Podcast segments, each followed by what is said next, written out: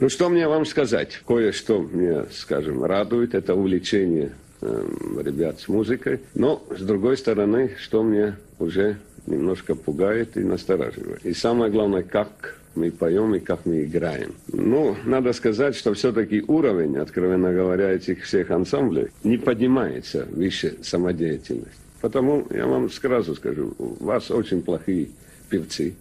Это одно. Во-вторых, очень слабые ритмические группы, которые, я не знаю, почему претендуют на такие громкие звания, там, heavy metal, рок и так далее, и так далее. Это очень далеко от той игры, как надо сегодня играть эту музыку.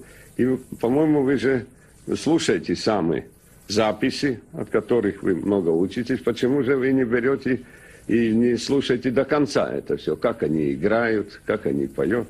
Надо сказать, что заниматься вам надо еще очень долго и очень много. Я боюсь за это время, пока вы будете заниматься, если вы даже этого будете делать, что эти тенденции модные на этих heavy metal уже пройдут, вернее, они, они уже проходят. Так что, если это ваш, к этой музыке вы относитесь как энтузиаст и хотите играть сами для себя, тогда вы и играете. А пока думать о больших сценах, я думаю, что еще это слишком рано.